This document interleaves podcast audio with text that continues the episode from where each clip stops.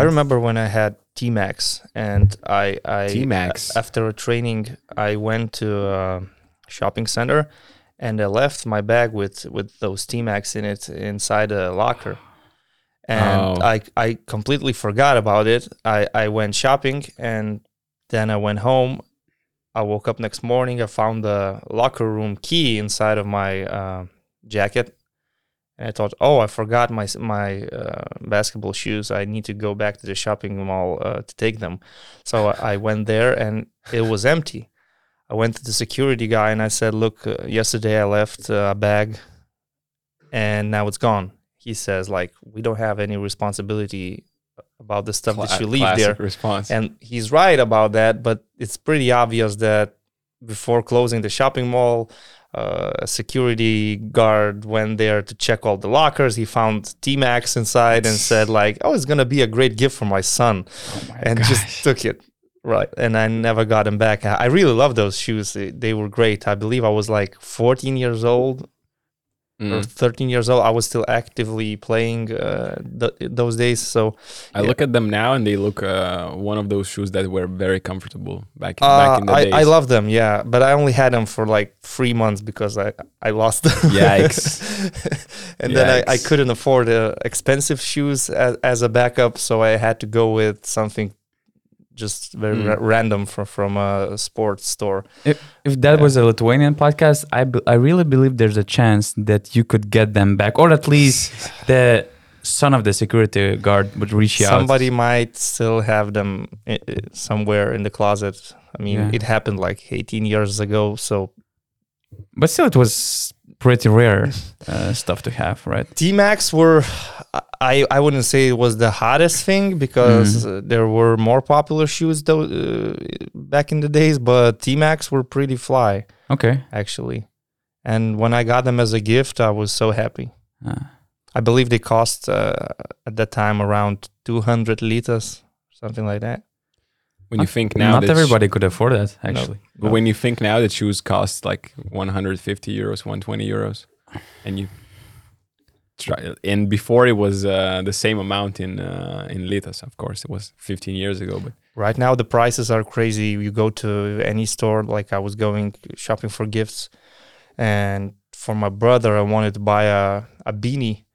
And I see, oh, a very cool Nike beanie hat. I'm going to buy it. And then I look at the price tag. It's forty euros. fifty, forty. forty or forty-five, I believe. And I thought like two years ago for forty or forty-five, I could buy a pants, uh, jumper, and, and socks. And right now it's a beanie hat for, for forty. But these are the days we're living in. Yeah, I I've, I believe that everything is so overpriced right now that I was actually thinking about something to do different for the next Christmas, like uh, uh, sending this money to somebody who really needs it, whether it's, you know, war in Ukraine or, or some kids who can't afford Uh, having T-Max shoes or, or, or whatever. So maybe it would make more sense. Mm. I think kids these days don't know who T-Mac is. I mean, maybe Ja Morant's then. you you should go for Ja or Steph or, or at least K D. Or that, Luka Dončić. Luka Dončić Basically, um, he has the shoes now, I think. Being I'm a shoes fan. So. Being a fan of T-Mac or having T-Max makes you a boomer these days, probably. That's true. Kids will look at you like... Oh, you're a boomer. Who's your favorite basketball player? Um, I'm going to go with Tracy McGrady and Allen Iverson. And Vince Carter. And I have this Dikembe Mutombo jersey. Boomer. yeah. So, yeah, what about Luka Doncic shoes? How much you would pay for, for his shoes from, from this night? I don't know. Uh, from this night? Yeah. Becoming the uh, first... who scored sixty, grabbed twenty rebounds, and dished ten assists. Actually, right? Before that, I wanted to say... I do have basketball shoes right now that I rarely use, like once a month, because I don't play that much anymore. I cannot do that. Uh, but it's it's Dame Lillard's shoes. Mm-hmm. And Dame just became the uh, leading scorer in Portland Trail Blazers franchise history. So that's also a big thing. And Dame's shoes are pretty comfortable and good looking. So it's not like I do Dame time, averaging three points mm-hmm. per game in, in amateur league, but yeah, those are good shoes. And Lucas, I think the stocks are way higher right now. I mean, just what he did today. Uh, obviously, the Knicks were a part of this. I mean, the way they allowed to force uh, for him and for the other Mavericks the overtime, because he had like forty-three or forty-five points before that uh, stretch. Ah, okay. They, they were mm-hmm. uh, teams, I think, are zero and thirteen thousand losses uh, when they are uh, down ten. thirteen thousand eight hundred eighty-four losses in the last twenty seasons when trailing by at least nine with thirty-five seconds or fewer remaining. So it's not a coincidence I've mentioned T-Mac. Yeah, because the last probably the exactly thirteen thousand eight hundred whatever was yeah, T-Mac. That's what he did against the Spurs. Yeah. You know, analyzing this game... Uh, First of all, I would like to go back cu- a couple of days ago what happened during the Christmas day mm. when the Dallas Mavericks played the Los Angeles Lakers. The it, was, L A, it wasn't worth to be a Christmas day game first. It wasn't, but the thing is that the Lakers uh, had a game plan uh, to double Luka Dončić every single possession, every single time. He usually went to the post, low post against Beverley, and they would double him all the time. The idea is to... live with other players shooting the ball. And did other he tweet players... anything after the game? Sorry? Did he tweet anything after the game like Mike James uh, did? About pro- probably he one? didn't. He probably didn't. I mean, doubling is not like box and one. It's a different story. I, I don't understand. You want him on so, the pod uh, again or not? I'm just kidding. It wasn't a problem for Luka to pass the ball, but the Dallas Mavericks players were not making shots and Lakers were leading at, at the halftime. But then the third quarter happened. And Tim Hardaway, Chris Wood, Spencer Dinwiddie, all these guys were making shots and they played a fifty-one point quarter. And that's that was the consequence of Lakers doubling and sometimes even tripling uh, Luka Doncic and forcing him to pass the ball. So the New York Knicks and Tom Thibodeau went in a complete opposite way. I didn't see the full game yet. I just saw the full highlights of Luka Doncic scoring sixty points and the extended they highlights were, of the game. They were not doubling. They were switching, or in pick and roll, they were playing drop coverage. So it was kind of easy for a player with Luka's abilities and talent to score forty. But in my opinion, the New York Knicks game plan worked. They had the game in the bag. They were up nine with one minute to go. And then what happened in the last minute was, was a Christmas miracle. Some free throws missed by the Knicks. Uh, free pointers made by Chris Wood and Spencer Dinwiddie. Luka Doncic with an and one play. Luka Doncic uh, missing a free throw on purpose to grab his own rebound and force the overtime. Basically, everything that could go wrong for the Knicks in the last minute went wrong. And in the overtime, of course, Dallas had the momentum. I think some fans already were at home. They left the building early and they didn't see the, the ending. But, uh, yeah, the stat line looks crazy. sixty, twenty, ten sixty, twenty-one, and ten Yeah. sixty, twenty-one, and ten It is crazy. I think it's the first time in the history of the N B A when you have a triple-double with, with sixty points. Second. Second, Second. It was James, James Harden. James Harden James did it first. Yeah. But the first with sixty, twenty, and ten So, again, if you if you just see the highlights of Luka Doncic, it's not like he needed to make some tough shots to score forty. Those were usually floaters, attacking the drop coverage, uh, a couple of step-back threes, a lot of drawn fouls, uh, some and-one plays, but nothing unusual, actually. I mean, if you watch only the, his highlights of Luka Doncic, yeah. and you were like, uh, I did it first, then I watched the game, I was like, I mean, you are, how is this game winnable by Dallas? How? Why is it so easy for Luka to score? Because he is just playing the Spain pick and roll and they can't do anything. I mean, playing dr- drop coverage for Luka is like walking in the park. Like that's how hard it is for him to to score against drop coverage. We have seen it many, many times in the series and teams then changing defenses. But you watch the score, you see how easy Luka is uh, in these highlights scoring. And then you're like, the, the result is always Knicks are up by ten. Yeah, that that was the crazy part. Like he's scoring so easily, but somehow they are still up by ten because in the post they weren't doubling him. They were allowing him to go one on one and and drop coverage. So this is basically what you want, what you want, what Luka wants to do. So it was really cr- crazy to see them after such a good performance, such a good game, and allowing Luka to play. And then in the last thirty-five seconds, just making all the wrong plays. Let's say they allowed that first three pointer was okay. We won the game. uh, we can, uh, you know, relax a little bit. One three pointer is not going to change anything. Bam, six, six point game. Then uh, he forces the jump ball, wins the jump ball. Uh, they miscommunicate on a switch. Uh, you know, that was a guard to guard screen. So these little things, and then you, bam, it's, uh, I mean, obviously five things in a row to go like this way. It's super rare. Like you see this stat, it's crazy. But it was just uh, forty-seven minutes of great, uh, let's say defense, not against maybe him, but against all, all the others. And then it's like five plays in a row that went completely wrong. At the same time, this uh, spectacular performance by Luka Dončić uh, just proves my point that this Dallas Mavericks team will not go deep in the playoffs. It will not have a successful season like last year. If you need Luka to drop sixty, twenty, and ten to force an overtime against the New York against Knicks, Knicks at home, it means that something's not working. And basically for them to be successful, you need more consistency from Reggie Bullock, Tim Hardaway Junior And in this case, they were not making shots. So Tom Thibodeau was more than happy to see Luka scoring fifty as long as the Knicks win the game. Yeah. And that was the logical outcome because up nine, one minute left, what what else can you expect? Then a miracle happened, yes, but you cannot prepare yourself for something like this.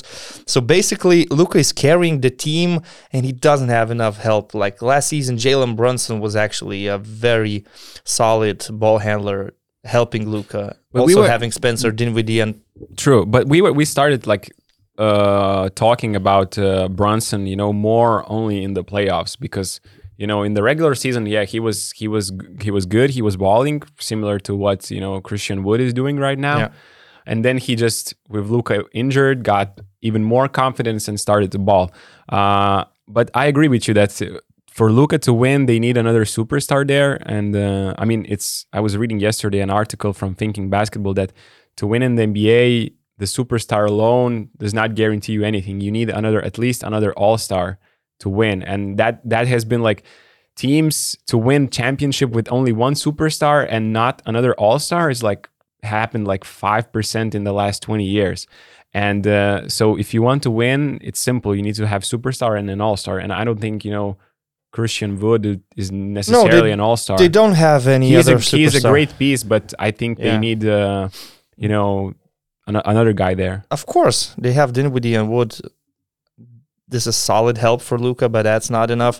They took a gamble with Kemba Walker, actually. Nobody believes he's going to have healthy knees uh, for, for the full season, but he had a thirty-four point game, I believe, like a week ago. Uh, although what I love the most about Luka Dončić tonight was not his game or the stat line. It was his post-game post interview. Game. Oh, yeah. Where he just said, "I'm very tired. I need a recovery beer." that to, that to These me. Are the exact same words I said when I woke up after Christmas. Oh, okay, after Christmas. I thought you were going to no. say, these are the exact same words I say when I play in the park. Not even in the game, you no, know where you go, in uh, the amateur league. When I woke up after Christmas and watching uh, Boxing Day football, I actually said to myself, I need a recovery beer because I was busy... Um, let's say, liberating Cuba for, for the whole day. If I'm making a beer in Dallas, if I'm a beer company, I I would definitely go for some beer line like recovery beer or something. It it, it would get popular among the some mar- marketing. Uh... Yeah. Yeah, these two dudes like Doncic and Jokic, they give something special, extraordinary Different. To the N B A product.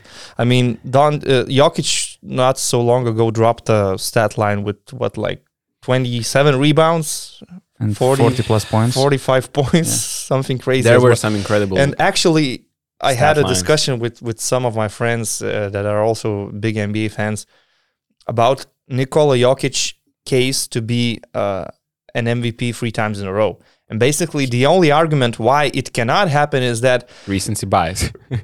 It is a vote by American media, and probably people will think like, aren't we too generous giving this M V P award to the Serbian player for the third time in a row? Even though all the stats and the numbers and the extended stats, advanced stats show that he is the M V P, they probably would go for Jayson Tatum if Boston Celtics win the regular season.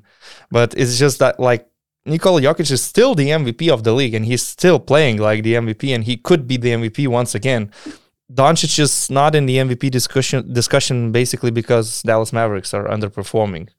But I, I believe, uh, you know, I saw that all the advanced stats, and Jokic is like in every advanced metric, he is in ninety-ninth or one hundredth percentile, like in the top uh, percent in each of advanced metric. Like there is no advanced metric that Jokic is not exactly in the so first uh, couple of players. Even if you give the M V P award to Jayson Tatum, let's say, Michael Jordan's M V P award, by the way, the real M V P behind the numbers will still be Nikola Jokic. But to me, I think if Luka would had a, a better team, and let's say uh, they don't give the award to Jokic, there is between Tatum and Luka, uh, and they, the Celtics uh, are good, and Dallas is, let's say, in the playoffs without the play-in, uh, fourth mm. or fifth seed maybe.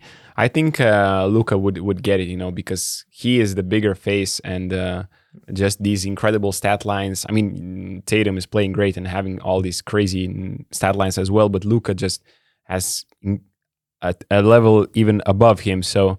Um, yeah, Luka will be the M V P sooner, someday. sooner or later, but just right now he doesn't have the team that's that's good enough for him to to be in the M V P discussion, or in the Western Conference that has like twelve teams uh, fighting for the for the spot, or at least like we saw when Russell Westbrook was the M V P for averaging a triple double. That was just one single case. It usually doesn't happen when you are seventh or eighth seed in the in the West.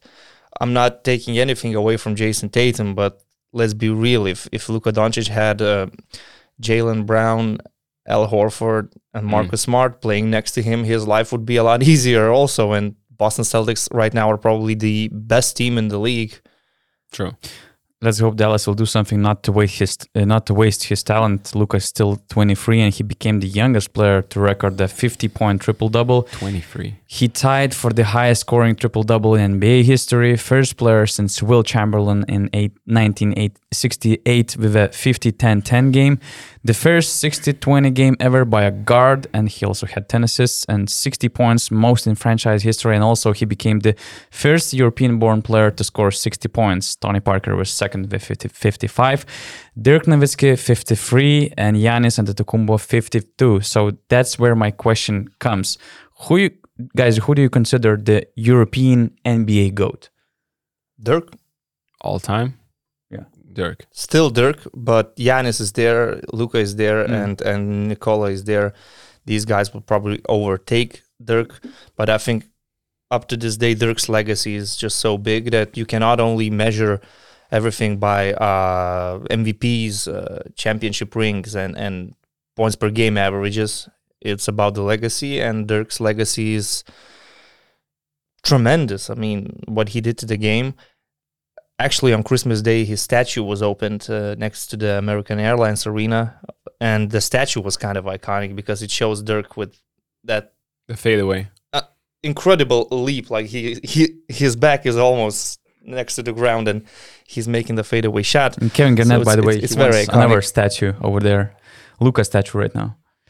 Luka statue might be there someday. I, I, be, and, I believe that eventually Mark Cuban will build a contender with the Dallas yeah, Mavericks yeah, yeah. around Luka Doncic, but his time hasn't come yet. This team is not strong enough yet. They probably were better last season than they are right now. So, I it's impossible to say that twenty-three-year-old Luka Doncic is already the European GOAT in the N B A. He hasn't even played the N B A Finals yet. So Dirk Nowitzki for me right now, mm. but probably in ten years' time, it will be a different conversation. I think Giannis is on, on, on this space. For let's sure. say to become the, the GOAT. M V P sure. awards, uh, winning the N B A with, uh, let's say, he, he, when he joined Milwaukee, it was a mediocre N B A organization. So he kind of broke the hope. He made them a serious team, a big team over there. He's dominating the game, and for sure he's on. It's on his pace uh, to become. And a he stayed there when yeah. you know there were some just like rumors. Dirk, just Loyal. like Dirk, Dirk exactly. yeah, loyalty. Just the only thing that when it was written. Sorry to interrupt. It was written on the statue, I think, on the Dirk. The loyalty never fades away. Yeah. Ah, okay. That was super cool. And wow. and and the Dirk, you know. Wow, that was super. Dirk came to the league in nineteen ninety-eight, being a very uh, slim teenager that people thought he's a small forward, and what can he do on the N B A court with no physicality?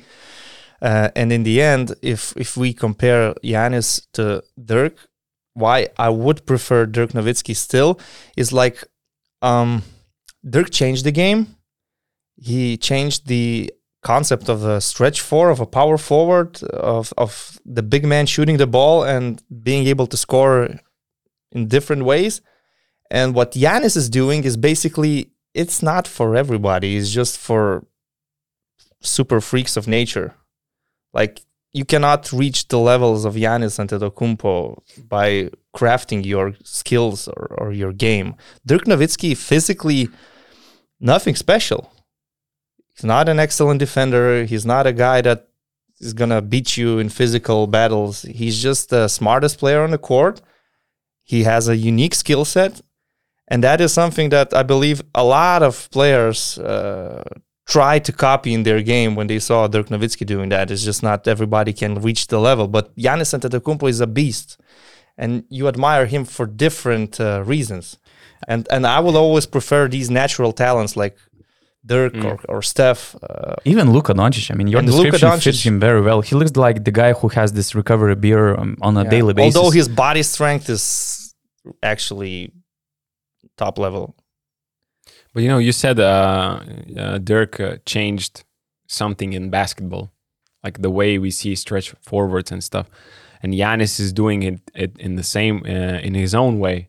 Luka is do is doing that, has done it in Europe, I think, in the EuroLeague, you know, changing the we how we understand the game and doing it in, in the N B A as well, you know, playing all the, let's say, the point forward, all the positions, just being the number one ball handler and making your team become like, let's say, a positionless team, because uh, around Luka you can just put around four, four, four guards or four forwards and yeah. the team is, is fine. You know, you don't need positions because you have Luka. So in in a way, Luka is also uh, changing basketball. Jokic is doing the same. You know, he changed the way we understand uh, uh, how center should play, how we involved centers in offense, you know, not not only on the low block, but in the in, in the high post, in the middle of the key area, you know, yeah. pushing the ball.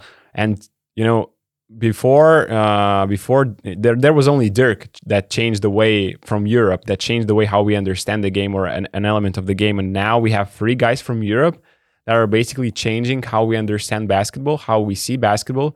We are seeing tactics invented, you know, Giannis wall, and still nobody in, has invented defense, the best defense against Luka, but terminology but, invented uh, like point center. That, exactly. So you, it's so just so cool to see three players from Europe dominating and changing the way we see basketball and the basketball is played. So that's, uh, you know, probably we will be after ten or twenty years, we will get yeah. back here and say, wow, that was really an amazing uh, decade of basketball. I agree with you completely. It's just like, for me, it's a different experience to see a player that can take the ball and go straight through to the whole court and through the whole defense because of his physical abilities, and to see a player that is not exceptionally uh, strong or, or in terms of physicality better than most of the N B A athletes. Or but not he's just jumping so high. He's just outplaying them with his head, basically, on every single possession. Yeah. That's why also. I'm going with Luka, with with Jokic, with with Dirk. So far, Dirk's still my GOAT, and Giannis, I'm not taking an, uh, anything away from him. I think he's the best player in the league right now. And yeah, let's and, not forget that there's a lot of work uh, behind yeah. his uh, freakness. Let's say it's not just being genetically gifted a player. There's For a lot sure. of hard yeah. work, what he has to suffer going through these streets in Athens, uh, a lot of desire. His heart, I mean, his example for, for the future generation is so, also something which what you cannot compare. But I see your point, and I, I had this line prepared like, okay, Luka Doncic for sure, he will make his own case to be considered as one of the GOATs, European GOATs in the N B A history. But I I can say that I think that even today, I think that he's the most exciting European player ever that played the N B A game. I mean, uh, considering his skill set, creativity, not just, you know, passing, uh, not just the core visibility, but the way he creates the shot, the creative way of creating shots, creating passes from nowhere. Uh, there was this one like that. pass to, tonight behind the head to the corner where it looked like corner. he's going yeah. for the layup with like broken arm or something. Sent it was, the ball to the corner for Reggie Bullock to make the free.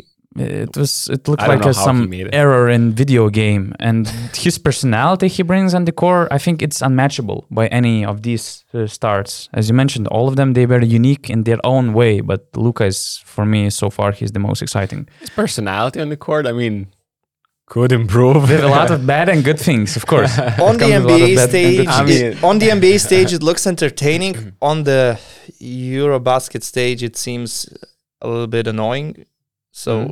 These are also different contexts. I wonder what game. Dallas fans are thinking. It's annoying, his... but it's also very interesting to watch it. No, know? In the N B A, for me, it's entertainment. He's trash talking with uh, people in the courtside seats. He's trash talking with Pat Beverley the whole game. Of course, Pat Beverley is also uh, He's probably a very, a very compet- competent I mean, yeah. trash talker. Uh, actually, on Christmas Day, another miracle happened. Luka Dončić was actually fouled out of the N B A game. He got wow. his sixth foul by a very brave young referee. But then Jason Kidd went with the coach's challenge, and obviously it was overturned. That was a brave decision. That was very brave. That was yes, very brave. Exactly. But yeah, he stayed on the court because of the coach's challenge. And you know what? I, I think that uh, you mentioned all these greats of today's basketball, but I feel that we are so privileged to witness them not only on T V, but live as well, because I feel it's kind of sad for me that, okay, Mike, there's Michael Jordan, the GOAT of the N B A basketball. There's Dražen Petrović, the GOAT of European basketball, uh, probably. But for me, it was always sad that I hadn't an opportunity to watch them live, which makes the whole case different. And it was always like a basketball myth for me. Okay, you can watch it, uh, watch them on T V, on YouTube, but it's so different when you can watch Luka Doncic playing even in two thousand seventeen Eurobasket when he was eighteen and he was super important in this uh, gold medal run uh, for Slovenia.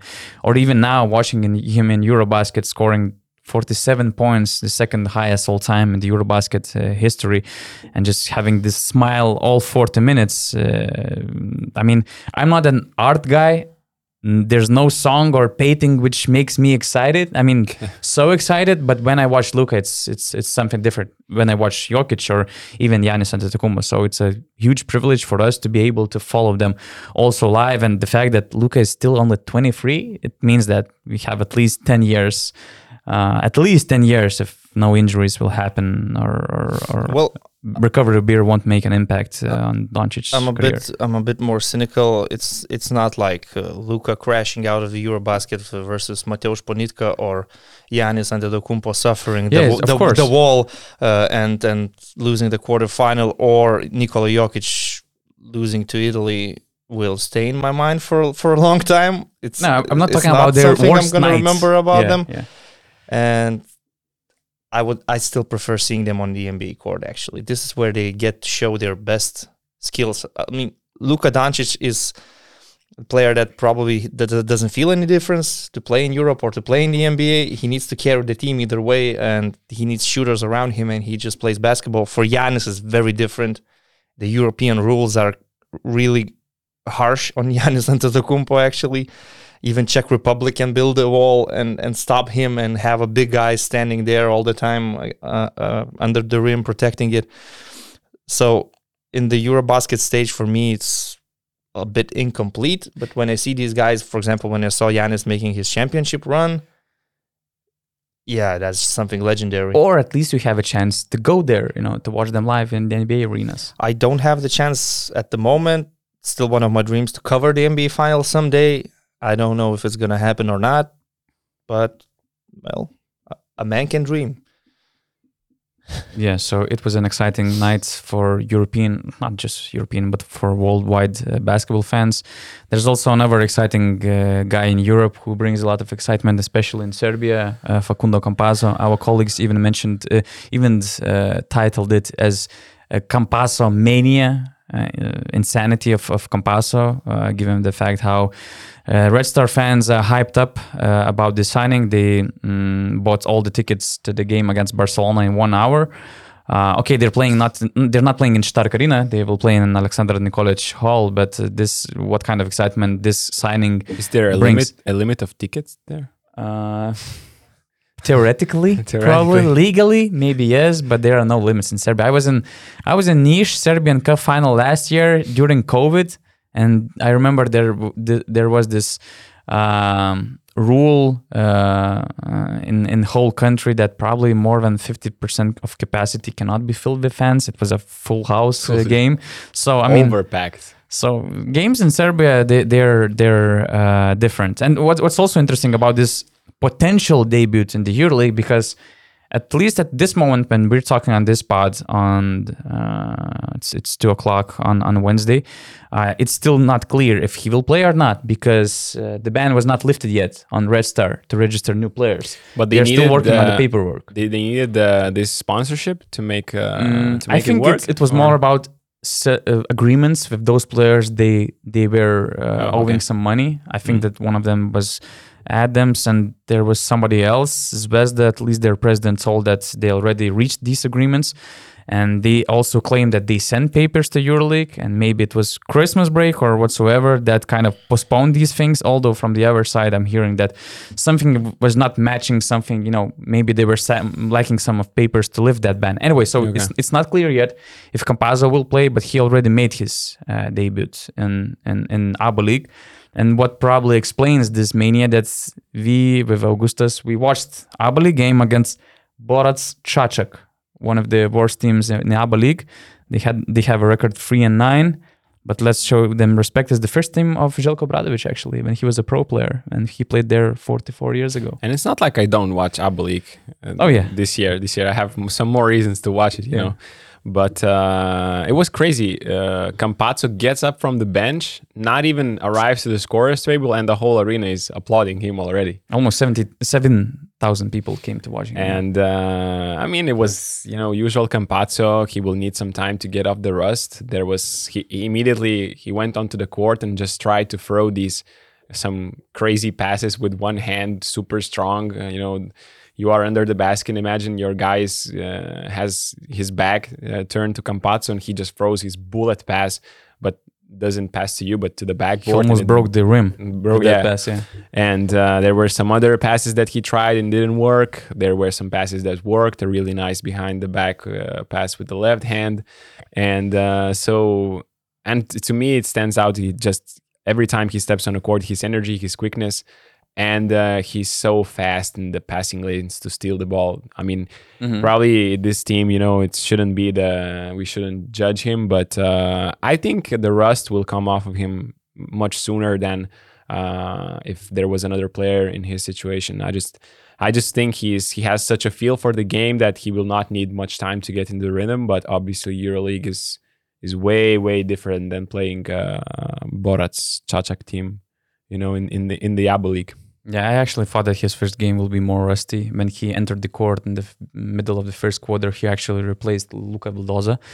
Uh, the rotations will be interesting, mm-hmm. by the way. How they will rotate now with Nedović, Vildoza, Campazzo, will Dobrić uh, play less, you know, probably, or or what's going to happen mm-hmm. between these three guys and the other, uh, let's say, Serbian rotation players that were playing pretty, pretty good. Yeah, and then when he showed up on the court, Zvezda was like up by four or something. It was a pretty tight game, but when he left the floor, it was already twenty-six sixteen. The first couple of passes, the first possessions were kind of rusty, but he quickly got his rhythm and went these all these behind the bas- uh, back passes. Some, too some easy crazy for him. Assists, very easy, uh, very easy game for Campazzo and Red Star, of course. Uh, eleven points on three of six shooting, three rebounds, uh, two steals, five assists, and two turnovers. And Uh, ninety uh, minutes. So let's let's wait for the EuroLeague debut. Probably it will answer a lot of questions with the rotations, uh, their chances of uh, making the playoffs. Uh, all the Red Star players and I believe fans, they're kind of sure that they will play make the playoffs right now with Campazzo's addition, but we will see. It's it's it's it's not so easy as it uh, looks, and it's not the video uh, game in my eyes, and especially in this True. very competitive EuroLeague. But of course, there's a lot of reasons why Red Star fans are so hyped up uh, about this edition. By the way, I don't know. Are we going to talk about Olympiacos and no, the to, game? I have to two random things from that game since I watched that game. I, I watched okay. all those stretches when Campazzo was on, fl- on the floor, but it's not the common thing that I'm watching ABA League games, so I noticed few very interesting things. Oh, two takes from Borac Čačak or Olympiakos Zvezda? Borac Čačak. Oh, okay. Uh, and, and, and Zvezda. So the first thing is that it's probably the first arena, okay, the first arena after Oaka you've probably noticed this courtside row with sofas uh, on the baseline. Okay. There are, at least there was before, white sofas, uh, or it was in the on the side of the court. I don't remember. So in Red Star game, I noticed that previously it was the media tribune. Now there were uh, rows with sofas with with two people on them, like probably V I P seats uh, okay. for this game. So for me, it was unique. And the other unique f- thing was, uh, which is related to Mister Giannis Antetokounmpo, that if Europe... If there was a ten-second free throw violation in Europe, the f- number four of Borac Čačak uh, would get called for that twice in that game. And it was actually, uh, I Googled him, it was eighteen-year-old kid, uh, George Čurčić, and it took eleven seconds for him to attempt both free throws. That's not so bad. When Giannis get called for the, got called for that ten-second violation, it was like uh, twenty, even more than twenty that, or right? something. I don't I don't know. I don't remember correctly. Maybe but not twenty, but close to that. Close. Yes. More than eleven. So yeah, it was it was interesting. Although that kid is, is is great. He has a great free throw shooting percentage. That was his actually the ABA League debut for him. For, so for I, I imagine for that night. I, I, I imagine the guys during the practice hate him if he's uh, doing the same free throw routine every time. Hey, mm-hmm. coach says, hey, shoot ten free throws, and he's like, everyone finishes in one minute. He's like five minutes later. Slow free throw routine is something that uh, I find irritating. I remember uh, George Zidek, when he played for Žalgiris, he used to touch the floor with his bum okay. before taking the free throw. It okay. took so long for him to prepare. The preparation was so uh, slow. It sort of reminds me of a football player taking a penalty kick. But... I get that uh, for some players it's probably easier to catch their breath uh, because you're not shooting in a practice, you're shooting in a basketball game, so you need a little bit more time to prepare. If it's Giannis' case, then you need to understand how much contact he suffers during the game, so when he gets to the line, it's actually a breath of fresh air for him because there's no sure. one disturbing mm-hmm. him or punching him, so he just has all the time in the world to prepare. And of course, the if you're playing on the road, people in the stands are counting one, two, three, four. But um, when you're watching the game, maybe it's a bit annoying when it takes thirty seconds for a player to make two free throws. But at the same time, you need to understand why he does that. There is a reason. Yeah. yeah so probably Georgia also needed to take a breath before making his first ever ABA League points. So, so again, congratulations on that. And these were my two random facts about the game. I just have one random fact about Olympiacos and Zvezda game. Okay. Did, Ritis, did you? No, I no, was working. Uh, I was oh, working okay. with oh, Partizan Fenerbahce game, which yeah. was also a, a good a drama, a not a quality drama, but it ended uh, an interesting game. It ended with Partizan winning it. Just about Olympiacos and Zvezda, real quick. So I make a video start of the season. I make a video about Olympiacos. I think they start four and zero. They lose the next game. Next video is about Fenerbahce. They have five win, five win series in a row. We make a video. They lose the next game. Everyone is going. Everyone in the comments uh, saying, you know, oh, the basket team's curse. Someone saying, make a video about Anadolu. We don't want them in the playoffs. Um, he did make a video Vezenkov. about Vezenkov. About you know, yeah. it's not about Vince, about his scoring, but uh, he finishes with eleven points only. Which and is how many know, dribbles? He had I, I didn't. I didn't count dribbles, dribbles this game. He exactly. He had a lot of dribbles, but there is a reason. There was Stefan Lazarević, who had one task in this game: stay attached to Vezenkov as close as possible, and he showed that this is the defense, the best defense that you can play against Vezenkov. Because if you are always like you know hugging Vezenkov, it's hard for him to move. And he needs to move, you know, to change directions as much as possible to score these points, you know, as you can see in that video and with all the cuts, all the movement that he is doing. And, uh, you know, Vezenkov scored eleven points. Uh, Zvezda won uh, in an away game, uh, a really great performance after not such a good uh, uh, double week they had. And um, even on the last defensive play when it w- last defensive play when it mattered the most, uh, he was supposed to. S- they were playing. Olympiacos was playing the Spanish pick and roll. Vezenkov was supposed to set a back screen uh, on the pick and roll, and Lazarević was just so close and uh, had uh, so much contact with him that uh, he couldn't set the screen, and Kostas Sloukas were was forced to uh, you know to a tough shot, you know, because if he sets the screen, maybe there is something open, maybe there is a miscommunication, but uh, Vezenkov even couldn't set the screen because of Lazarević, and uh, they went on to win that game. So uh, probably the first player to demonstrate how you need to play defense against first, uh, first and, team, and you can also say, and you can also say that it's uh, Duško Ivanović also, you know, needs to have a credit for this. I see Mike James now uh, in the room watching this pod and saying like, finally, finally somebody did some scouting against Vezenkov, because if you remember well, also he tweeted oh, yeah. something about nobody. I mean, mm, having why is he Vezenkov open all the time? All the time. Yeah. Why is he open? So why is he open and I'm not? And they're playing boxing. So Ivanović saw that tweet and it was like, okay, let's put somebody not to make him open in any time of the game. So, so yeah. yeah, that's that's a good effort. Although the refereeing was horrible in the end of the game, there were at least three crucial mistakes on both sides, like Tariq Black getting the ball, being stepping out of line, bounce, Laradzakis throwing, shooting a three-pointer, uh, foul was not called, or even getting the rebound. And I think that Mitrovic, uh, he grabbed the hand and there was no whistle. So. Yeah, that's and true. It was very important uh, play. But anyways, big win for, for Red Star. And uh, we just discussed Campazzo's excitement that he brings to the EuroLeague. There's another uh, N B A player, borderline N B A player, who is thinking about returning to the EuroLeague, and it's uh, Tyler Dor- Tyler Dorsey. Uh, there are some rumors, some rumors already, uh, some teams being mentioned uh, being after him.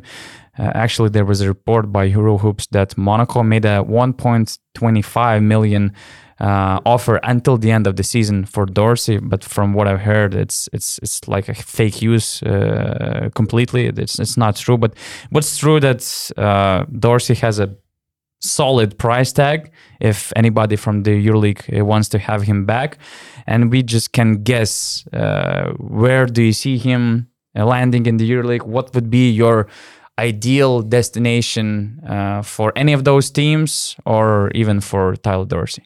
So I have an easy and for me, to me, the most logical answer, which Olympiacos. is Olympiacos. Mm. But, uh, and I don't think I need to explain, yeah. you know, a lot about this solution. Uh, but the more interesting one, I think, who needs it is like Bologna Virtus. Exactly. I have the same answer. That would be a great fit, I think, exactly. for him and for the organization that badly needs a high-level scorer who can just get off his shot at any time, and who cannot and who is not a liability defensively at the same time. So I think Virtus would make a lot of sense. They, you know, they have money. It's probably just a question if the owner wants to spend uh, another, let's say, two million or whatever it is the price tag. Let's of, say of one Dorsey. Million. Yeah. one million to one point five one point three is, is crazy money for, for Dorsey in my eyes. Okay, so, um, yeah, for me, it's uh, Olympiacos would make a lot of sense, and I see probably him going there, you know, seeing the situation of Cannon and seeing that uh, Olympiacos are starting to lose some games, and um, their success in the beginning, I think, uh, we're starting to see that their success in the beginning were related obviously to the continuity in their uh, in their team, and now when other teams are catching up, we see them some lo- losing games. So to, for for Olympiacos to be the you know strong strong contenders for the title, I think they need to go all in for uh, for Dorsey. Well, to me, Monaco rumors don't make any sense. Mm-hmm. Unless Jordan Lloyd would be out for the season, but he's not. He's he, not. He's out for two, two, two three, three weeks. weeks. Exactly. So you already have these free guards, scoring oriented guards. Yeah uh, well, not necessarily scoring. I wouldn't call Mike James scoring oriented player. He's he does everything, but basically you have already your uh lineup of the doom for for the opponents. In the fourth quarter you play with Mike, uh Elie Okobo and Jordan Lloyd, and if you have Dorsey, then what? Do you play one of them as a four? Because Dorsey at the these, four these players are are and you're p- paying a million euros or above that, so you're expecting the player to be on the court closing games. In the closing lineups. Exactly. So it doesn't make sense. But Olympiacos makes perfect sense. Isaiah Canyon is not performing very well, let's be honest. He had some sparks, but it's probably not enough as a starting shooting guard for Olympiacos. Tyler Dorsey can offer a lot more. And also he knows the environment, knows the coach, and knows the teammates. Knows the uh, system, everything. And then I have another idea, like if Maccabi is making some cuts, because we know all the stories about Darren Hilliard, uh, Austin Hollins, yeah. uh, Wade Baldwin now is injured. Maccabi is another former team where Dorsey played. I could see him there. I could see him landing there, but they would need to make some changes in the roster and maybe even change the head coach. Who knows? So these are probably two potential teams. Uh, yeah, Virtus makes sense, but at the same time, Virtus also needs to make some cuts. They have a lot True. of players, a lot of guards. Mm. It's just that some of these players are not delivering at all. But they were missing sc- scorer so badly. I mean, their main scorer, at least it, he was supposed to be the main scorer, Ife Lundberg, he averaged four point two points in the last five EuroLeague games. Yeah. They have the sixteenth how... worf, uh, worst EuroLeague uh, defense uh, offensive rating. They're fourteenth in the EuroLeague, but they still have a chance to make the playoffs. So they, they need to improve their offense badly. And, and if then I'm again, Virtus, I go after Tyler. Sorry, since this is the question of money, do you have money or not? I could see Partizan finding some funds and signing Tyler Dorsey as a response to Facundo Campazzo signing. Because from what I what I see, that in Serbia, sometimes you get money from somewhere. Mm. So would if it they ma- do would that... Would it make sense, though? Not really. Signing again two free, position two. And they're good offensively. Well, I mean, they're top they're, they're playing team. Without a point guard, and extra quality wouldn't hurt them because they don't have uh, depth in the roster anyways, so I could like see. You have depth, the most depth and the most quality in the position you are signing the guy, you know, you have uh, you know, punter, you but have you're Exum, signing the you best that usage. You can get at the sure, time. Sure, like sure. Like Zvezda. I, I understand. Like Zvezda probably more needs they already had Vildoza because they also did with Bacon. I mean, they just signed the best available player. But yeah. you know, Bacon was mm, true. That but, made the most but, sense know, actually. That yeah, from out of all these scenarios, Bacon makes the most sense, yeah, because you can play him as a four, and which they are doing, and and they need you know, they needed that position. So even if he doesn't sign in the EuroLeague this season, in the summer he will be getting a lot of phone calls, and for sure many teams would go for him. I could see even Barcelona, if they decide to replace Corey Higgins, signing a player like Tyler Dorsey. I thought about ba- Barcelona, but uh, it was more not not more now, about, but not in the now, summer. But mm-hmm. in the summer, yeah, exactly. The problem is that I think that Corey Higgins is under the contract until twenty twenty-four. They have but long-term we already, contracts in Barcelona. We already saw in, that in Europe these long-term contracts doesn't mean a lot. So okay, that's true. That would be a logical replacement for, for Corey Higgins. It's just an probably. idea because out of eighteen clubs in the EuroLeague, probably twelve cannot afford a player like Tyler Dorsey. Yeah.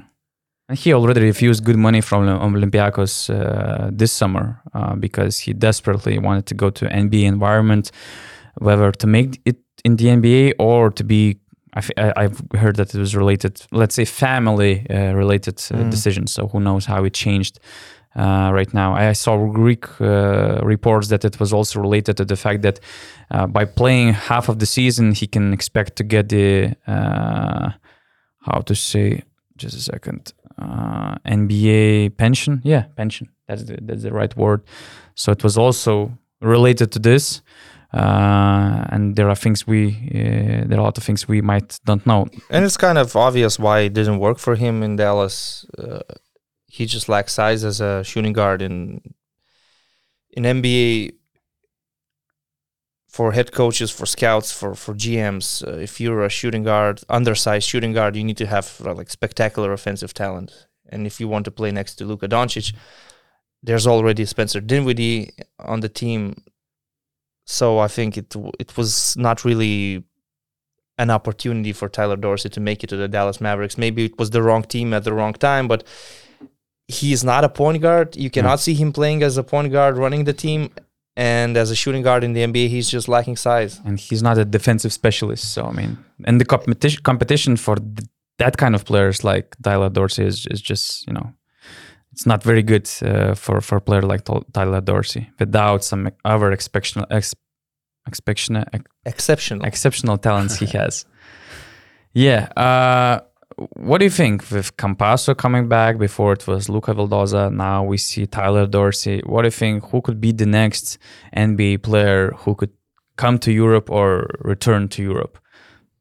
Like, not necessarily now, but I think uh, Dario Saric uh, might be heading, uh, you know, someday soon. I know he's still, he's he's not a really rotation player for his team, and uh, he's always injured. Um, I'm not sure how many teams uh, would want to sign him in the summer. Uh, you know, when his contract expires, knowing his injury history and uh, seeing how he performs on the floor. You know, he plays five games and then he misses two weeks and then it's it's the same story. So uh, obviously there are more players that are, let's say, more uh, EuroLeague material as as of now, because probably, you know, Saric can still get, uh, you know, some attention in the N B A, and there are uh, more uh, players that are much more fringe N B A than than Dario Saric, but just uh, he's a, a bigger name, let's say, of of all these players. I don't know if I don't know if you agree, guys. With every season, yeah. take. every season we see some N B A bench warmer signing for EuroLeague clubs. Some of them make it, some of them don't make it. Some are success stories, some are not. Gershon Yabusele is a great example. Elie Okobo is a great example. For Carson Edwards, it's not very bright so far, but let's give him more time. But, you know, he signed immediately into a much, uh, you know, be- really good team. Like yes, Elie Okobo, yes. They started Elie with Okobo Asvel. started with Asvel, and I think if you put Edwards on Asvel also, you get a better... So it's it's picture. just the idea that uh, it's not really clear which N B A bench mm. players or G League players will be in Europe next season. But if you talk about European names, well, it might happen with Simone Fontecchio, that he tries for a couple of years in the N B A and then follows the footsteps of, of Nicola Melli, Facundo Campazzo, and all these other players that are coming back. We have some European vets in the N B A that, who knows, maybe they want to finish uh, mm, their like career playing Miami in Europe. Events, we yeah. have uh, Nicola Batum, for example. Uh, we have uh, Australian guy Joe Ingles, who played in the EuroLeague for a while, although for Australian, I don't know if he has any sentiment towards towards uh, the EuroLeague. So there are players we could possibly see. Danilo Gallinari, he's recovering from an A C L injury. Uh, Ricky Rubio. Ricky Rubio, yeah. He mentioned probably yeah. a couple Ricky? of years ago yeah, that he's, About Barca? he could see Something. himself coming back yeah. to Barcelona. True. So maybe these guys will be here in... in not necessarily next season, maybe mm. the season after. I'm talking about the veterans. And about the other guys, it's hard to predict. Every summer we see teams signing uh, players that didn't quite make it in the N B A. Mm-hmm. There's this short list of fringe N B A players who could, uh, who maybe some fans would like to see in the EuroLeague on Basket News Twitter. And I actually think that Svi Mihajluk Uh, would make a lot of sense. I, I see him as a big pick and roll threat here in the EuroLeague, and I see him as a more polished Ignas Brazdeikis with some better decision maker and especially better shooting ability mm. outside the arc. So I think that he he he could be pretty successful uh, player over there, because this list also includes players like Boban Marjanovic, uh, Vili, Juancho Hernan-Gomez, Dario Saric, Fournier. It's way too early for Fournier to come back. Davis Bertans, Alex Len, Sandro Mamukelashvili, and Goga Bitadze. But think, but I think that Bitadze's not all role, those players uh, has been re- fit the EuroLeague game today.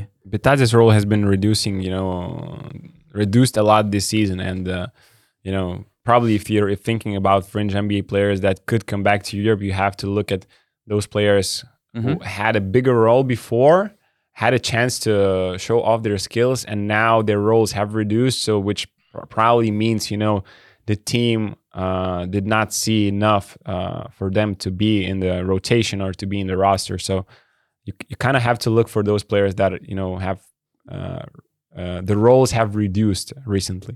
Mm-hmm. Yeah, and uh, let's get back to the EuroLeague, and even here in Lithuania we saw some amazing performer uh, performance. Uh, Kina Evans scored uh, thirty-two points, which makes him the fourth highest scoring uh, in all-time EuroLeague history in, in Žalgiris team. twenty, uh, twenty-one points in the first half alone, which also made the Žalgiris history uh, in the EuroLeague. Uh, he's he's on an impressive uh, shape uh, at the moment. In the last seven of eight EuroLeague games, he was averaging twenty point nine points uh, per night. He's already seventh highest scorer with an average of sixteen point seven points per game. He's a, a complete Žalgiris leader, leader and a big reason why they're in the playoff mix right now. Do you think that we're talking about the next emerging big point guard in the EuroLeague? Is he, is he that guy on the rise who might become a star in the EuroLeague in, in the following years? I believe so. I believe he's capable of doing, and he's showing that right now. I mean, he possesses, you know, all the necessary tools athletically and skillfully talking. Uh, he has shown that he has an improved jump shot, which was a bit of a concern point last season when he was with Maccabi. Um... Yes, he's more of a scoring guard than a create, creative creative one, but that's exactly what Žalgiris need right now. However, I can see him being uh, even on a better team and doing the same things that he's doing right now. Uh, real quick, one thing, talking about the Žalgiris-Bayern game, I was so surprised at how Bayern were defending Keenan Evans. I mean, when I'm not questioning the choices by Trinchieri because, you know, they chose to Uh, be on in a in a drop uh, on a pick and roll with him, and basically when you when you are in a drop, the guard has to do a really good job of going around the screen and then contesting the shot. But Isaac Bonga and Corey Walden were standing like one meter uh, away from Keenan Evans, so basically Kevarius Hayes can just set the screen, and it's a wide open three pointer for Evans going to the left, which is like his number one shot. And then in switches, I was surprised they, the teams are still allowing him to go left. Like, you're playing against Žalgiris. Force him to the right because he he wants to go to the left and shoot the three-pointers. That That's his shot. That's I mean, he has been doing it since round one. And force him to the right, right, make him pass the ball and see what happens. I mean, you're playing against Žalgiris. There is one guy you need to mm. uh, play defense. I mean, not play defense against, but you need one one guy to stop, and you're par- probably winning the game because he has been carrying Žalgiris from the round one in every game. You know, uh, the comeback against Alba, uh, random three-pointers in every game, you know, maybe not to lose by twenty, but to lose by ten, you know, keeping them in close games. So, to me, it was weird that teams, you know, round to round fifteen, and they're still, you know, let's say not adjusting their defense to stop one guy that basically can you can guarantee you a win against uh, Žalgiris. Mm-hmm, so, good point. Anyway, um, uh, you know, I, I agree that Keenan Evans is the next big thing in the EuroLeague. I'm not so sure about that, actually. Uh, well, I cannot pay too much attention to what happened last season. He improved as a player, first of all. But, well, when he played next to Scottie Wilbekin, he was a helper, not a leader. Now he's playing in a team that has no ball handlers. He's the only ball handler. He's going to play thirty-two minutes. He's going to get as many as many shots as he wants. So far, he has been surprisingly consistent, making shots that some of those are really tough. Uh, against Bayern, once he got hot, and that was probably since the first shot in the game, yeah. uh, he did everything. He was aggressive, penetrating the paint. He was scoring uh, after contact. He was drawing fouls. He was doing everything. He was like on he was like on God mode in that game, which was very low quality basketball game with one player True. Uh, performing uh, spectacularly well. But I'm not so sure if he will. He will be as comfortable next season on a bigger team with a lesser role, where you will have other. Uh, not necessarily not necessarily star players, but quality players next to you. You might not be the primary ball handler. You might be secondary ball handler. Like in Monaco, we see three guards, and they are sharing the load. Like, if I put Keenan Evans in Jordan Lloyd's position, will Keenan Evans be very successful in it? I'm still not sure about it. Right now, he's leading a not very talented EuroLeague team where he's clearly the best player, and, and, and he has all these responsibilities. I could see him in Milan, where you get to play a lot of I S O Uh, you get to take a lot of shots off the dribble, which is what he wants to do. But I couldn't see him as the Shane Larkin next to Vasa Micic, if it makes mm. sense to you. Like, uh, what I love about him is his positivity. Whatever role you give him, probably he's going to accept it. From what, what we've heard, like, Žalgiris coaches and teammates need to, to push him, him actually to push mm. him to take more shots, to be more aggressive, uh, because maybe he's a bit shy. I don't know. Uh, I love everything about him. He's my favorite Žalgiris player in the last three or four years, perhaps. Uh, but uh, about him being the next big thing, I don't know. I still have some doubts and uncertainties. And the same goes, for example, uh, for Chris Jones, who's leading Valencia. And they're kind of in a similar position, because Valencia without Chris Jones is it's just suffering, and Žalgiris, where would they be without Keenan Evans? I saw a good question on the Lithuanian uh, Q and A. I mean, at least in the comments, I did not see if they responded. If if you had right now a game of uh, start, bench, cut, you have Keenan Evans, Darius Thompson, and Chris Jones. Hmm. Start, bench, cut. It's That's hard. To, it's hard to cut one of these guys, but I would. I would cut Chris. Chris Jones. Yeah, Chris yeah, Jones. Same. I'm starting uh, Keenan Evans and, and benching Darius Thompson. Me too, probably, because I'm choosing between Chris Jones and Keenan. Right now, I'm going with Keenan, and I don't know who I'm starting, but I mean, I'm staying with Keenan and Darius Thompson. Maybe even started starting with Chris Darius. Jones had some injuries, uh, and like Valencia. He, So just to be clear, he is still an amazing player. Yeah, for yeah, sure. He's still an amazing there, player. There, there's no question about this corner, which no, is very I mean, comfortable. It, it was an so interesting, yeah. you know, you have these three point guards that are, uh, let's say, on the rise and, uh, you know, leading um, leading teams, uh, let's say, least talented teams, those who don't have the millions of euros to buy uh, eight or ten good players. You know, yeah. they have a little bit more limited budgets that, you know, you have, let's say, six maybe ro- good rotation players. So, and you can draw so many comparisons between Jones and Evans, uh, not only because Žalgiris went for, I mean, both of, of, of them oh. were options in the summer. Uh, Chris Jones maybe was the first option. I, yeah, I, I don't know. Mm, he was. Uh, and the other comparison could be like Chris Jones also played in Maccabi, also mm-hmm. played next to Scottie Wilbekin, also was a role player averaging six or seven points per game. And then he became a leading point guard in a low-budget EuroLeague team, which was A S F L mm. at the time. Those were a bit different circumstances because he played with Okobo. It's not like he was the only ball handler, because in Keenan Evans' case, Žalgiris has no ball handlers. Do you see those short stretches where Evans is on the bench, Žalgiris is just playing some, uh, I wouldn't call that basketball, I would say it's a prayer.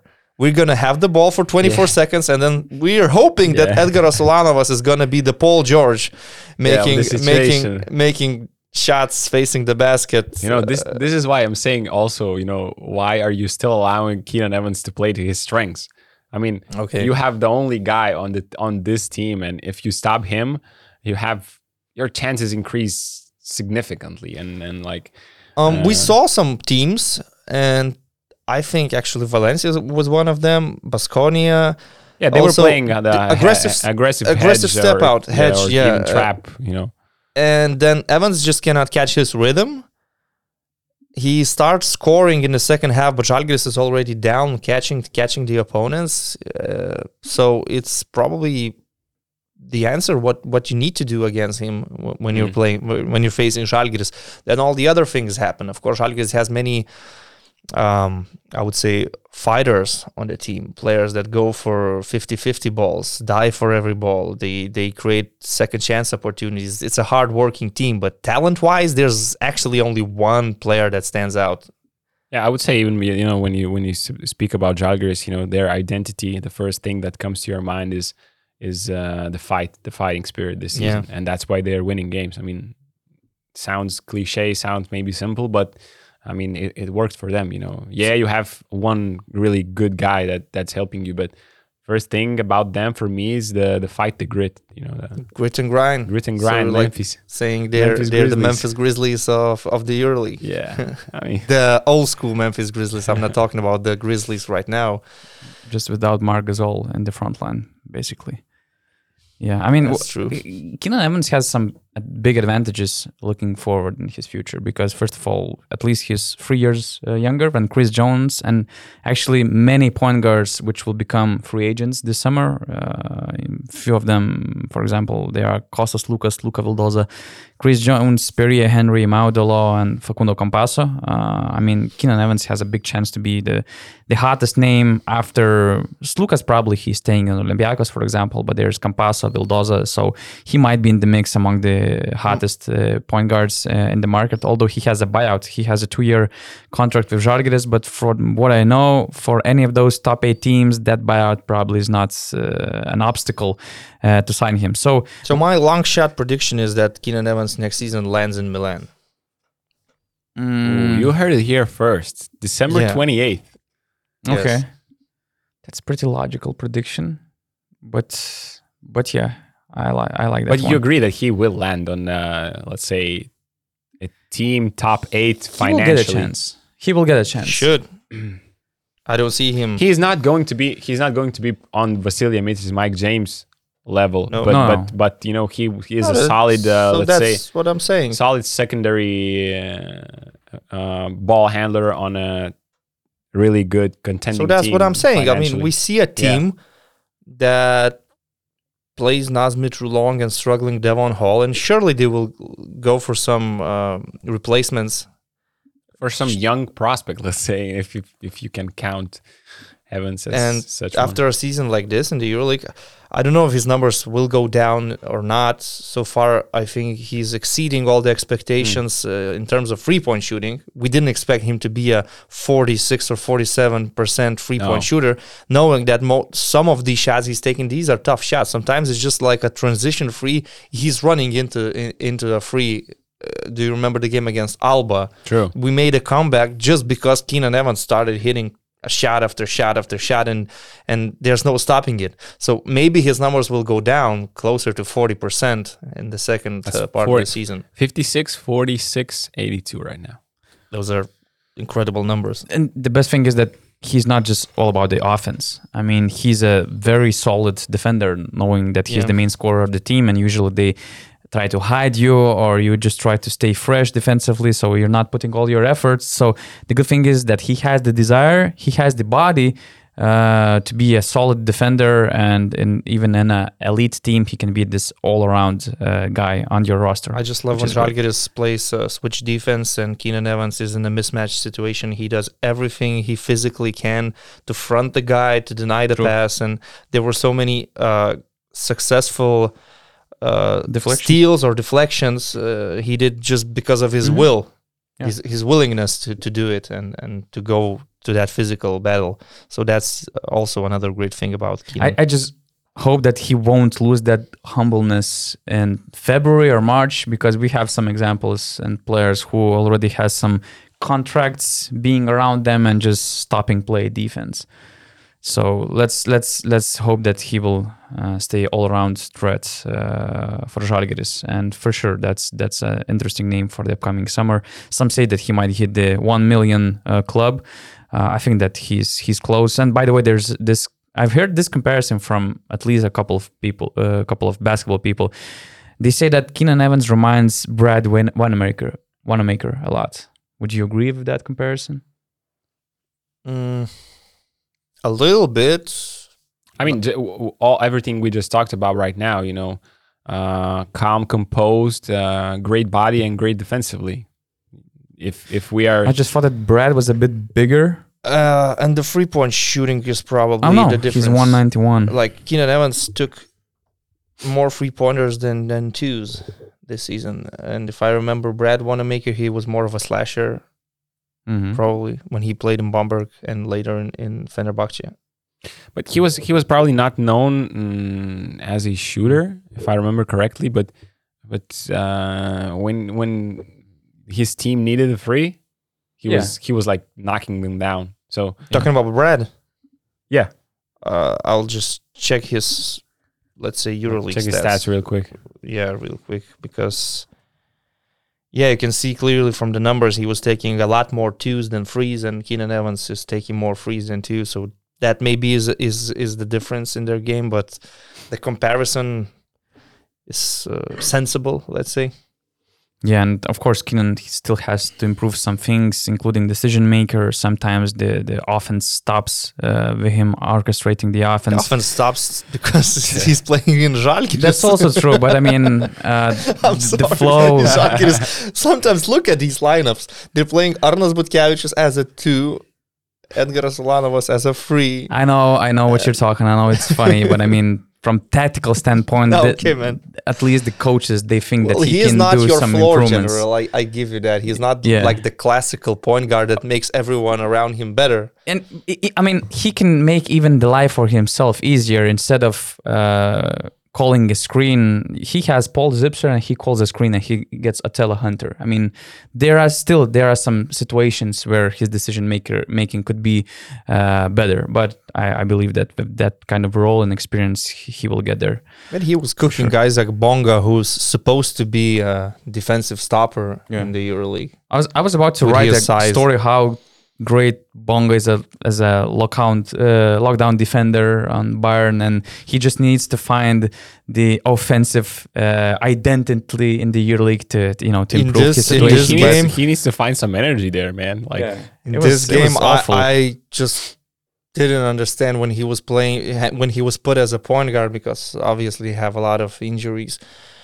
Uh, like my colleague Jonas Laksha said, he was throwing like bowling passes. He was throwing the basketball like a bowling ball, and three or four turnovers. He w- wasn't a point guard at all in that game. And uh, defending Keenan Evans, he, I can I cannot say he did a good job, although he has all the tools.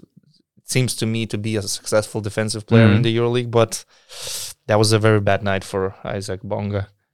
And the last topic to cover quickly, Milan is winning games. After snapping nine-game losing streak, they won two in a row, including a big away uh, victory in, in Belgrade against red-hot uh, Red Star team and ruining Duško Ivanović campaign for the best uh, EuroLeague takeover ever. And also there was this uh, great comeback against big EuroLeague team, Monaco. What do you think? Does it mean that they're back? Is it something? Is it nothing? Or is everything? Something. Mm. I would say it's something. I was so happy finally to see them win a home game. Man, that was crazy. Uh, and just hearing uh, the announcer in Mediolanum Forum screaming Billy Barron with all the lung, with all the air in his lungs that he mm-hmm. had, super nice. Um, but their their defense has always been there. I mean, they're still probably the number one the best defensive team in in, uh, in competition by advanced stats and all that stuff. So it's never been, you know, it's never left. Uh, but to win against Monaco, they they still kept them, uh, let's say, seventy, uh, seventy-one. Some, seventy-one points. Uh, so that's a great result against Monaco. But to win that game, they needed four tough, tough three-pointers in the fourth quarter, in the last seconds to, to win this game. So it's not something Milan has Milano has done this season. It was the first time they finally made these threes. Uh, I can't say all of them are, you know, a result of a good offense. Some of them are just finally, there is one player who can consistently, who has confidence, and it is Bill, I'm talking about Billy Barron. He has been amazing in the last four games. So finally there is a player who can, you know, make his own shot, create his own shot and knock it down. Uh, I'm not sure, you know, with all we see with Milano this season, if it is, um, you know, if it can continue for a longer stretch, uh, j- th- this kind of shooting, because as I said, they still had fifty-eight points within thirty-six minutes of, of, of playing time. And then they scored these, a lot of three pointers uh, and stuff and won the game. So it is something for me. Probably I, I'm waiting for Siobhan Shields to come back, but I'm not sure if it's not too late for them. I mean, they... They had three wins in the first thirteen games. Uh, it's going to be hard in this competitive EuroLeague for them to come back. There is there is definitely hope because well, with that defense... They are three or four wins away from, from top eight. So mm-hmm. my take is that uh, their next five games in the EuroLeague, first of all, very important. Finishing uh, this year, they are facing Valencia at home after the new year. Uh, they're playing Olympiacos away, they're playing Alba Berlin away, they're playing Žalgiris at home, and Asvel at home. So if they win four of these five games, I say they are back in the playoff hunt. And they have to do it, because uh, I can accept a loss in Piraeus, but you must beat Valencia, Žalgiris and Asvel in Mediolanum, and you should beat Alba Berlin in, in Germany. So if That's you do that... No question. If you do that, you're back in the playoff hunt. The defense is there. It has always been there. There were some games they lost purely because they couldn't make a bucket. Make a shot. Yeah, they were missing wide open shots. So maybe that's a little bit of karma for Ettore Messina in this game. Billy Barron mm. making some tough shots, because previously they suffered because players just couldn't hit wide open wide shots. Wide open shots. Uh, so we'll see. Shavon Shields will get back on the court. Kevin Pangos... How long is he out? I don't know, uh, a month or two. Precisely, I think, but uh, his his return is is uh, more likely than Shields. Okay, Angus. But they're both uh, like like late January, February, right? Yeah, something. It's not like they're mm. returning. Their return okay. is on the corner. So we still have to win games without them. These five games, they're winnable games even without them. And if they do that, then with Shavon Shields and Kevin Pangos back on the floor, they can face any any team in the EuroLeague, actually. Uh, I wouldn't rule them out, no. but right now they're surely they're surely not favorites to make it to the playoffs, to the top mm. eight. You probably put Baskonia and Zvezda ahead of them, because these are two hot teams, and one of those teams just recently signed uh, an elite point guard. But we will see. There's plenty of experience in this in yeah. this Milan. I team. still believe in Milan. I still think that they will make the playoffs. Uh, three win gap is not as huge. They have a talented roster. I always trust the team which has the best defensive rating. They they have great defensive uh, players, and they're creating shots. And I mean, they will stop missing all those shots uh, one day. The season is long, and they still have it. I mean, I, I'm not buying this Ettore Messina explanation. That's uh, I, okay. I agree that Kevin Pangos and Shavon Shields, they're two main offensive players on that team, but I mean, even without them, you still have the lineup, uh, the roster with Naz Mitrou-Long, Billy Barron, uh, Devon Hall, uh, Timothy Luwawu-Cabarrot, Nicola Melli, Voigtman, Brandon Davis, Kyle Hines, there's Deshaun Thomas, Gianpaolo Ricci, Tonuti, okay, Datome. They, they, these last guys, they missed uh, a lot of games, they were injured, but I mean, we're having Žalgiris in a playoff race, and compared to Milan, I mean, it, you cannot say that without Pangos and Shields, this roster is not capable of uh, winning games. So I, I, I think it's just a matter of time. This EuroLeague is so competitive this year. I mean, the teams from first to fifth place, they shared the same record with ten wins and five losses. The first and eighth difference between the first and eighth places is just two victories. So it, this is the best environment to make this comeback. And I will, I, I really believe that they will be there. Maybe eight seed, maybe seven seed, but if you ima- let's imagine if they have Shields back, if they have Pangos finding his rhythm, it's a hell of an opponent for every top seeded team in the EuroLeague this season. That's all, guys. That's that was a that was a nice pod. By the way, it was the last podcast of twenty twenty-two. Yes. Yeah. Yes, sir. So we're wrapping up uh, this year. So we need some predictions for twenty twenty-three. We will have this as a main topic at the beginning for the of the next new year. Podcast. We're gonna make a guarantee a lot of that. Okay. Yeah, you the have some pod. bold predictions for twenty twenty-three. For next pod. Yeah. For the next pod. That's cool. For That's example, cool. Milano not it's making intriguing. the playoffs. Not. No, just kidding. Just kidding. It's intriguing. So yeah, let's. Uh, Happy New Year, everybody. Be safe. Be careful. Have some fun, and see you next week.